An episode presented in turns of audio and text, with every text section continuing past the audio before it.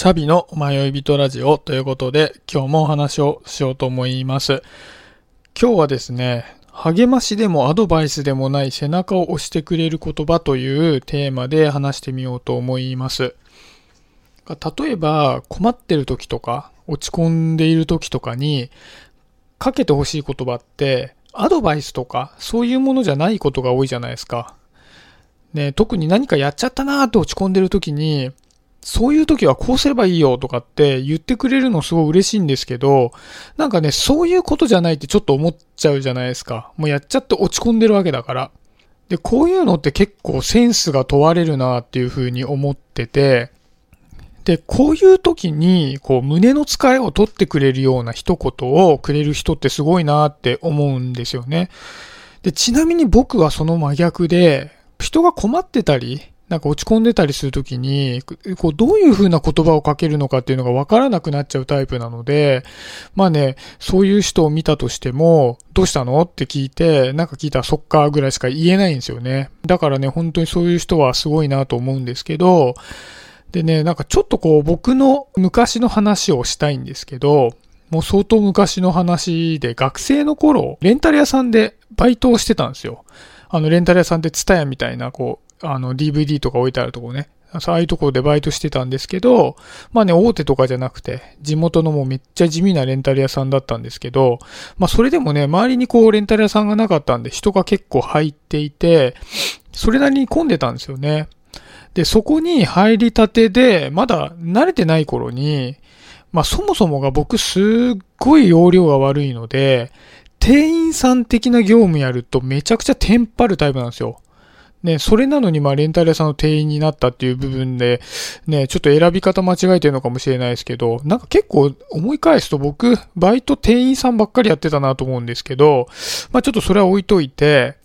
でね、当時この、あの、レンタル屋さんのバイトでどんだけテンパってたかっていうと、あの、レンタル屋さんって DVD の並んだ棚がいっぱいあるじゃないですか。僕、あれを投げ倒して棚ごと破壊したことあるんですよ。焦りすぎて。で、そんくらいね、あの、入ったばっかりの時、足元がおぼつかない店員だったんですよね。で、入ったばっかりとはいえ、あれをなぎ倒す人っていうのはなかなかいないと思うんですけど、で僕はそれぐらい、まあ、慌ててたわけですね、当時。で、レジってこう混んでる時間になるとめちゃめちゃ並ぶ時あるじゃないですか。で、並ばれちゃうと余計に慌てるわけですよね。で、慌てるとミスが起こりがちなので、まあ、ろくなことが起こんないんですよね。で、そうすると、まあ僕、新しく入ってきた僕を見かねて、まあ先輩とかが、もうゆっくりでいいから落ち着いてやっていいよとか、なんかあとはもうアドバイスくれたりして、ビデオを一旦ここに全部置いてねとかっていろいろ教えてくれるんですけど、なんかまあね、みんなのそういった気遣いはありがたいんですけど、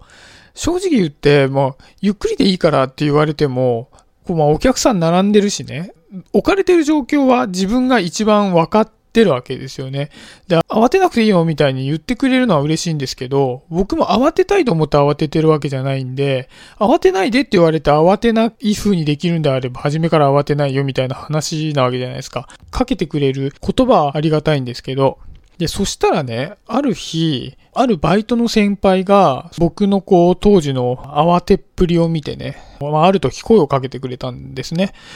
まあちょっとこう雑談で話してるような時に、まあ一言声かけてくれたんですけど、でその一言で僕はだいぶ気持ちが楽になったんですよね。でね、その時にかけてくれた一言っていうのが、客なんて待たせとけばいいんだよっていう一言なんですよ。でね、正直その方は、あの、まあ、バイトの、まあ、ベテランの方だったんですけど、とっても仕事がテキパキしてて、お客さんを慌てて待たせちゃうようなタイプではなかったので、本心から思ってるわけではないんじゃないかなと思うんですけど、僕の当時の慌てっぷりを見て、まあそういう言葉をチョイスしてくれたんだと思うんですよね。で、まあその言葉を聞いて、僕もまあ慌てて早くなるわけじゃないし、待たせとけばいいかって思えたんですよね。で、そこから、まあ、レジをしてて、こう、慌てることも随分少なくなってきたかな、なんて思いますね。なんか気が楽になったんだと思うんですよね。でね、まあ、その言葉を今思い出して考えてみると、なんかその一言ってとてもテクニカルな声かけだなって思ったんです。で、大体こう、困ってる人がいる時にかけてあげることができる言葉って、例えば励ましの言葉だったりとか、慰めの言葉だったりとか、あとはアドバイスだったりとか、なんかそういったことかなと思うんですけど、でもそれっていずれも、まあスキルっていう側面だったり、まあ慌てるっていう気持ちだったり、いずれにしても当事者にフォーカスするものだと思うんですよね。まあ当事者っていうのはさっきの例で言うと僕のことです。だから要は僕の気持ちとかスキルにフォーカスして声をかけてくれてるっていうことだと思うんですよね。ただ、まあ、さっきもちょっと話しましたけど、結局本人は自分の置かれた状況を分かってるので、まあ、声をかけてもらったっていう事実は嬉しいんですけども、それと同時に、まあ、それは自分も分かってるんだよ、みたいな気持ちと、あと、周りにもやっぱりそういうふうに思われちゃってるんだなっていうことで、余計に焦っちゃったりすることも多いような気がするんですよね。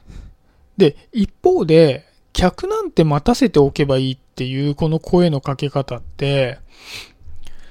こう、額面通りにそのまま受け取ると、客を待たせればいいと思ってるのは、僕じゃなくて、その声をかけてくれた人じゃないですか。だから、その人は僕にフォーカスしてるというよりは、その人のスタンスとして話をしてくれてるんですよね。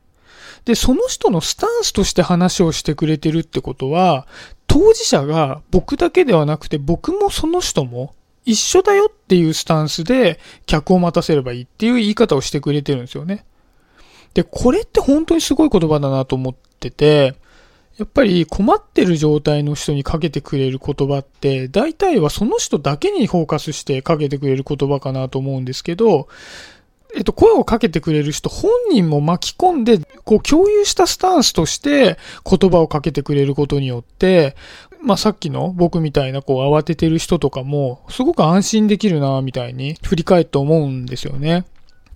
だから僕もこう人に声をかけてあげるのってすごい苦手なんですけど、やっぱりね、もし何か声をかけてあげることがあったのであれば、当事者として、えー、僕も共有するような形の言葉をかけてあげられる人になりたいな、なんて